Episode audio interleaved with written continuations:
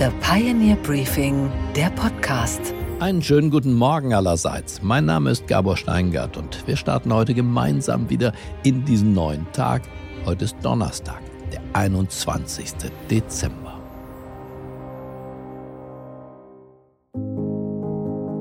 So langsam verabschiedet sich das Jahr 2023 von uns. Bevor es ganz geht, dachte ich, werfen wir noch mal einen Blick zurück. Zum Beispiel auf die rhetorischen Höhepunkte dieses Jahres.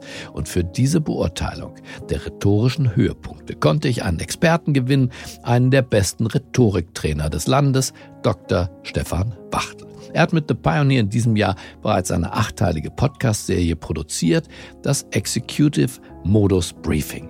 Und wichtige Grundlagen der Rhetorik hat er da behandelt. Also, ich kann Ihnen das nur empfehlen. Den Link finden Sie in den Show Notes zum Podcast. Aber vor dem Jahresende habe ich ihn gebeten, nochmal seinen Kennerblick zu schärfen und uns mitzunehmen auf die Reise zu seinen rhetorischen Höhepunkten des Jahres 2023. Okay, danke Gabor. Du weißt, dass Wirkung ja am Ende Voraussetzung für alles ist und die Rhetorik hat ja auf The Pioneer Gott sei Dank den Raum, den sie verdient. Du hast gesagt, ich werde mich um die rhetorischen Highlights des Jahres 2023 kümmern. Aber keine Highlights ohne Lowlights, die teilweise exemplarisch für vermeidbare Fehler stehen. Ich will hier jemanden nennen, den es normalerweise in einem rhetorischen Jahresranking immer auf die ersten Plätze schiebt. Gregor Gysi. Wir haben eine Jugend, die europäisch aufgewachsen ist. Die meisten jungen Leute sprechen gut Englisch. Ja, Sie haben richtig gehört. Für mich ein gefallener rhetorischer Engel. Einer der begnadetsten Redner des Landes, und so kennen wir ihn ja. Der Mann brennt normalerweise, wenn er eine Rede hält. Die haben mal da gearbeitet, dort gewirkt, dort studiert die können sich das gar nicht mehr vorstellen, dass wir wieder zum alten Nationalstaat zurückkehren mit Grenzbaum und Pass. Da gibt es einen kleinen Konflikt mit Frankreich. Schon wird Visumspflicht wieder eingeführt. Da müssen die drei Monate vorher zum Generalkonsulat ein Visum beantragen, wenn sie mal nach Paris fahren wollen. Ich bitte Sie, für uns Alte ist das schon schlimm, aber für die Jugend eine Katastrophe. Das können wir denen einfach nicht zumuten. Aber was war denn bitte das hier im Bundestag, dieses Beispiel? Gysi komplett von der Rolle mit Zettel in der Hand. Gysi liest ab. Und das, entschuldigen Sie, wenn ich es so direkt sage, auch noch ziemlich schlecht. Die Ukraine hat das Recht auf Selbstverteidigung und wir müssen solidarisch mit ihr sein. Woran es aber bei der Bundesregierung fehlt, ist eine Anerkennung von Realitäten. Diese gefallen mir auch nicht, aber es hilft ja nichts. Und hier geht es ebenso monoton weiter. Mit Einverständnis der ukrainischen Führung könnte die NATO doch erklären, dass sie vorübergehend keine einzige Waffe mehr an die Ukraine lieferte, wenn die russische Führung einem Waffenstillstand zustimmte. Das setzte diese beachtlich unter Druck. Wenn Sie sich das Video dazu im Bundestag ansehen, dann sehen Sie, dass ihm fast null Aufmerksamkeit geschenkt wird. In den Sitzreihen der anderen Parlamentarier wird gemurmelt, Kollegen, Saaldiener laufen herum. Alles so, als sei Gysi sprechende Luft. Also hier mein Plädoyer zum Thema Ablesen. Vorlesen ist gut in Fällen juristischer Texte. In der Fremdsprache manchmal ist es nötig, auf Hauptversammlungen ist es üblich. Denken Sie an Friedrich Merz, auch einer, der weiß Gott reden kann, nachdem er gegen Kramp-Karrenbauer verloren hatte. Und er sagte, interessant, hinterher, ich hätte freier reden sollen. Ich will eigentlich ja schnell zu den guten Beispielen kommen, aber ein weiteres schlechtes Beispiel müssen wir hier in diesem Rednerjahr auf jeden Fall noch nennen. Rhetorischer Totalausfall und nicht der erste. Unser oberstes Gericht hat vergangene Woche ein Grundsatzurteil zur Schuldenbremse verkündet. Sie fragen sich, was bedeutet diese Entscheidung für mich konkret? Oder wie ist es um unsere Staatsfinanzen bestellt? Die Scholz-Rhetorik ist eine ganz, ganz eigene Rhetorik. Seine Methode heißt rhetorische Nichtwirkung. Er spielt Merkel nach, die aber fast immer ganz im Gegensatz zu ihm bei sich in der Rolle war die Rolle der Bundeskanzlerin der Bundesrepublik Deutschland. Scholz glaubt, er wirkt wie ein Bundeskanzler, wenn er so spricht, wie er spricht. Aber er ist nur ein Abziehbild. Er kommt nicht in Kontakt mit dem Amt. All das sind sehr berechtigte Fragen. Und noch was. Scholz spielt Merkel nach und sich selbst. Beides. Eigentlich eine Glanzleistung, bei der er sich nicht mal verstellen muss. Ein ideenloser Apparatschik, der ohne Wirkungsabsicht redet, das passt doch. Das ging immer so recht und schlecht. Sogar ans Amt gerutscht ist er damit. Das Urteil hat also konkrete Folgen für den Bund und auch für viele Länder, in diesem Jahr wie in den kommenden Jahren. Der Kanzler kommt hier mit etwas vor, das eigentlich der Durchbruch werden sollte. Die Flucht nach vorn. Eine Videobotschaft, ganz modern, eine super Idee. Was Habeck recht ist, auf den rhetorischen Shootingstar müssen wir noch kommen.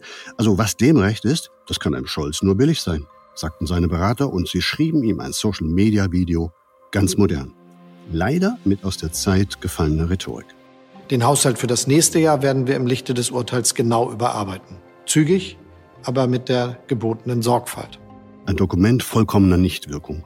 Mit Bekleidung und Ton, eine Art Grabrede. Viertens wollen wir unser Land unverändert modernisieren damit wir auch in Zukunft eine starke Industrie, gute Arbeitsplätze und gute Löhne haben, wenn wir künftig klimaneutral wirtschaften. Und seine Berater haben sich in die Hände geklatscht und gesagt, Sie sind so authentisch, Herr Scholz, das ist gut. Irgend sowas werden Sie gesagt haben. Beratung und Video sind auch eine Art Bankrotterklärung der Führungsleistung. Die falsche Rede, der falsche Film, keine Idee, keine Lösung. Deutsche sind ja Erklärbären und der Kanzler eben auch, sozusagen ein Total Fit. Und kein Zielsatzprinzip steht dahinter. Oder doch? Wir spielen mal den Schluss. Hören Sie auf den Zielsatz am Ende.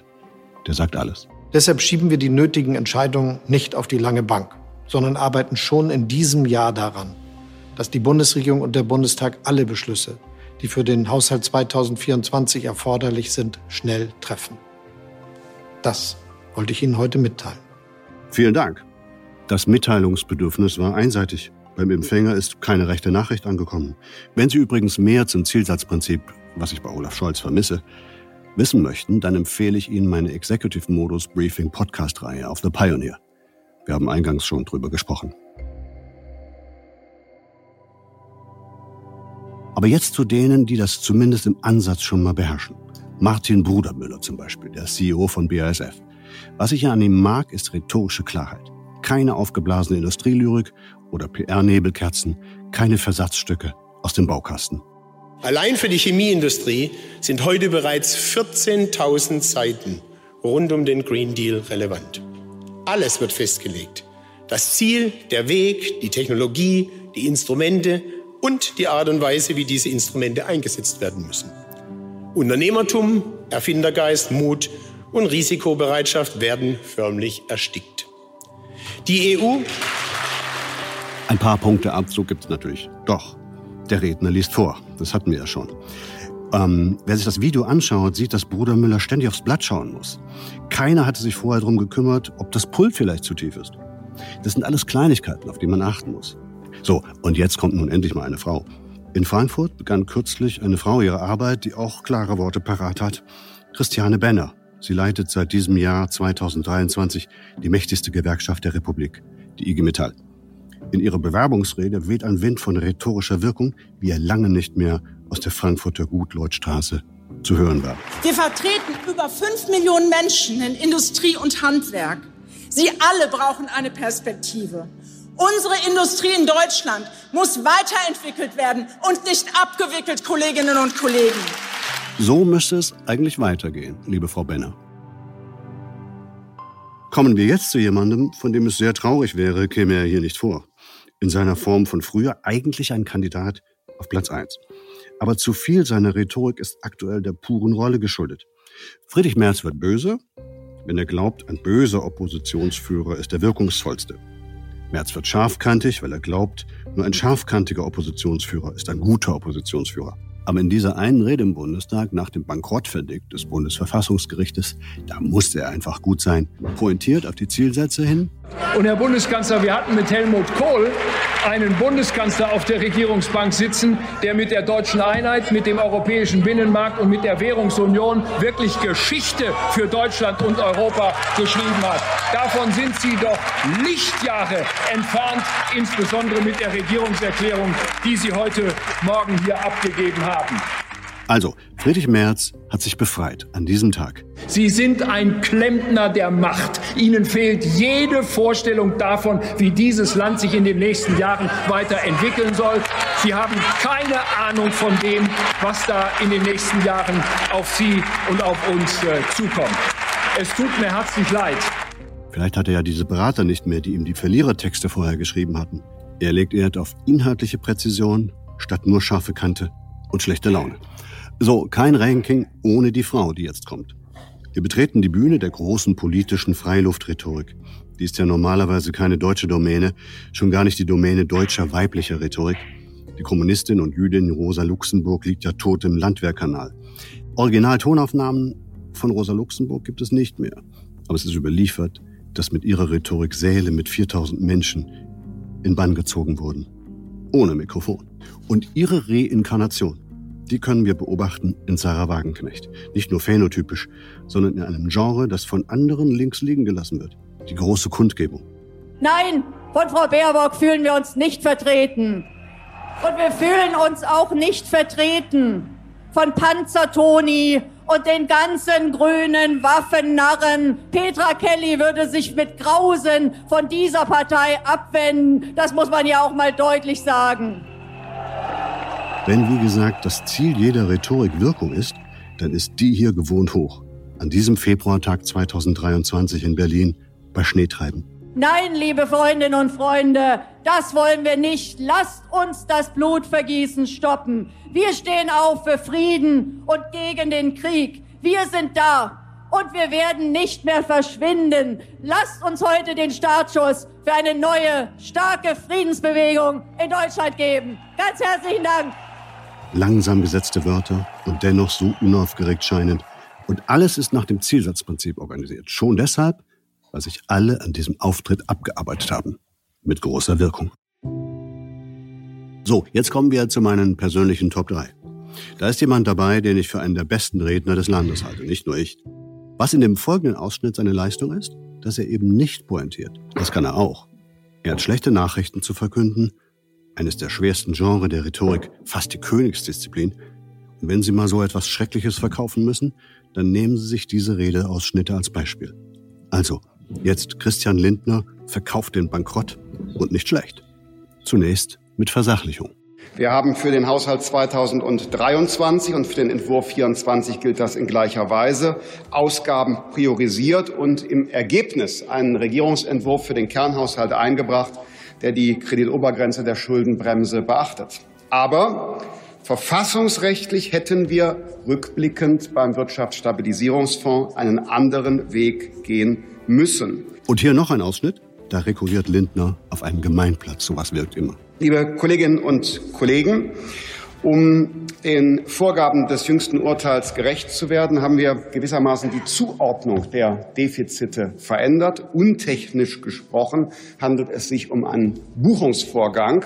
Unter dem Strich werden wir in diesem Jahr sogar weniger Kredite aufnehmen als ursprünglich geplant.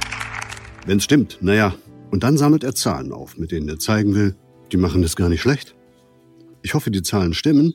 Wenn ja, hat es richtig gemacht. Hören Sie mal. Wir haben die Trendwende in der Finanzpolitik erreicht. Die Schuldenquote betrug 2021 69 Prozent des Bruttoinlandsprodukts. Im nächsten Jahr werden es wohl 64 Prozent sein. Das Staatsdefizit war 2021 bei 3,6 Prozent. Für das nächste Jahr prognostiziert der Sachverständigenrat 1,5 Prozent. Und das alles bei Rekordinvestitionen in die Erneuerung unseres Landes und der Sicherung seines sozialen Zusammenhalts. Die Richtung stimmt. Wir wollen sie fortsetzen. Christian Lindner auf Platz 3. Was Lindner in der Politik ist, ist ein anderer in der Wirtschaft. Jetzt muss als Nummer zwei einfach noch einer auftauchen, der alle Rhetorikpreise abräumt. Seit x Jahren. Einen habe ich ihm selbst mal verliehen. Tim Höttges. Viele Unternehmen neigen dazu, zu sagen, wie toll sie sind. Ich auch. Aber ich sage Ihnen, ich werde nie vergessen, dass ich kein Schofeld bin, sondern der Ackergaul für diese Telekom. Der Telekom-CEO schafft den Kompromiss aus authentisch und Rolle. Also eine ganz große Wirkungskunst. Der scheint sogar authentisch, wenn er in bloß pseudo-authentischer Inszenierung spricht. Ein Auftritt, wie er im Buche steht. Alle Zutaten rhetorischer Wirkung sind da drin. Action, Vereinfachung, Zielsatz, Wiederholung, Übertreibung und eine einprägsame Metapher, ganz groß, amerikanisch sozusagen. Ton ab. Die Digitalisierung voranzutreiben, mehr zu investieren, auch am Standort Deutschland, auch patriotisch zu investieren, wenn die Renditen vielleicht es nicht ermöglichen. Und vorzuleben als Unternehmer, was wirklich zählt für die Mitarbeiter. Das ist die Rolle. Nicht das Showpferd, sondern glaubwürdig der Ackergaul für sein Unternehmen sein. Es ist besser, ein Ackergaul zu sein und Ackergäule in der Firma zu haben, als Showpferde, die immer zeigen, wie toll sie sind. Gewinner in diesem Jahr muss einfach ein Auftritt sein, der passte wie die Faust aufs Auge. Der ist auch wirklich von allen gelobt worden, weil er einen Mann zeigt, der plötzlich einfach und klar redet. Natürlich gelingt das nicht einfach so. Zwei Möglichkeiten. Das gelingt durch Training und Coaching oder aber mit Hilfe eines Gerätes, mit dem man einfache Sätze vorlesen kann. Der Teleprompter ist vermutlich das am meisten georderte Gerät deutschsprachiger Ministerialbehörden. Noch vor dem Kugelschreiber. Ohne jedes Ä kann man da sprechen. Jeder Satz ein Zielsatz. Noch einmal hier in Erinnerung gerufen. Es war die Hamas, die Kinder, Eltern, Großeltern in ihren Häusern bestialisch ermordet hat, deren Kämpfer Leichen verstümmelt haben, Menschen entführt und lachend der öffentlichen Demütigung ausgesetzt haben. Es sind Berichte des schieren Horrors und dennoch wird die Hamas als Freiheitsbewegung gefeiert? Das ist eine Verkehrung der Tatsachen, die wir nicht stehen lassen können. Wir sind bei Robert Habeck. Es gibt kein besseres Beispiel für die rhetorisch Werdung. Neil Postman schrieb, ein Mensch, der nachdenkt, hat im Fernsehen genauso wenig etwas verloren wie auf einer Bühne in Las Vegas. Hat ein Mann, der nachdenkt, in der Politik etwas verloren? Da gab es da so ein paar Zweifel. Eigentlich nicht, dachten wir, aber vielleicht ja doch wenn er vereinfachen kann. Wie in dieser inzwischen berühmten Videobotschaft vom November 2023. Endlich. Sie war rhetorisch großartig. Wirklich alle haben das schon gesagt. Dieses Halali, mit dem Gefolgschaft geschworen wird. Ein altes DDR-Wort kommt einem in den Sinn. Unverbrüchlich. Ein Mensch, der nachdenkt, sozusagen, ist dieser Redner nicht mehr. Der redet jetzt kategorisch. Kein Pardon. Der neue Habeck ist ein durch und durch rhetorischer geworden. Einer, der mit fester Stimme, mit geschultem Blickkontakt und professioneller Betonung unbeirrbar, mit unverrückbarer Fixierung und klaren Werten voranschreitet. Die Nummer eins. Wer die Hoffnung auf Frieden in der Region nicht aufgegeben hat, wer am Recht der Palästinenser auf einen eigenen Staat und eine wirkliche Perspektive festhält, und das tun wir, der muss jetzt in diesen Wochen der Bewährung differenzieren. Und zur Differenzierung gehört, dass die Mordtaten der Hamas Frieden verhindern wollen die Hamas will nicht die Aussöhnung mit Israel, sondern die Auslöschung von Israel.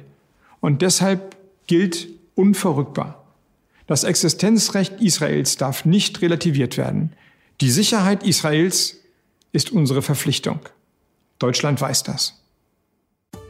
So, wir sind am Ende. Wir hatten eingangs zwei missratene Auftritte und dann professionelle Beispiele, die Mut machen für die deutsche politische und Wirtschaftsrhetorik und die ein bisschen Optimismus fürs neue Jahr verbreiten sollen. Das passt ja ganz gut hier, Gabo. Es geht also, wie wir bei den letzten Beispielen hören konnten, wenn es einen Plan gibt und den Mut, Klartext zu reden. Und gute Beratung, die über Körpersprache und beschränktes Medientraining hinausgeht, nicht nur Textschreiberei und gute Vorbereitung, die Inhalt und Form verknüpft. Das alles geht, wenn es eigene Gedanken gibt jenseits der Industrielyrik. Es geht, wenn es Rollenklarheit gibt, also wenn Leute verstehen, was gespielt wird und wie die eigene Rolle ist, wie man sein Geld wert sein kann zum Beispiel. Das Wichtigste in der Spitzenrhetorik ist der Modus, wie wir auch bei den schlechten Beispielen gesehen haben. Wenn diese beiden Dinge, Rolle und klare Worte, beide, in den zukünftigen Auftritten zu finden sind, ich glaube, dann wird es schon gut werden. Davon bin ich überzeugt. Bis zum nächsten Jahr. Ihr Stefan Wachtel. Vielen Dank, Stefan Wachtel, für diese fundierte Analyse, die auch noch Spaß gemacht hat. Ich wünsche uns allen jetzt einen ausgeschlafenen Start in diesen neuen Tag. Bleiben Sie mir gewogen, es grüßt Sie auf das Herzlichste. Ihr Gabor Steingart.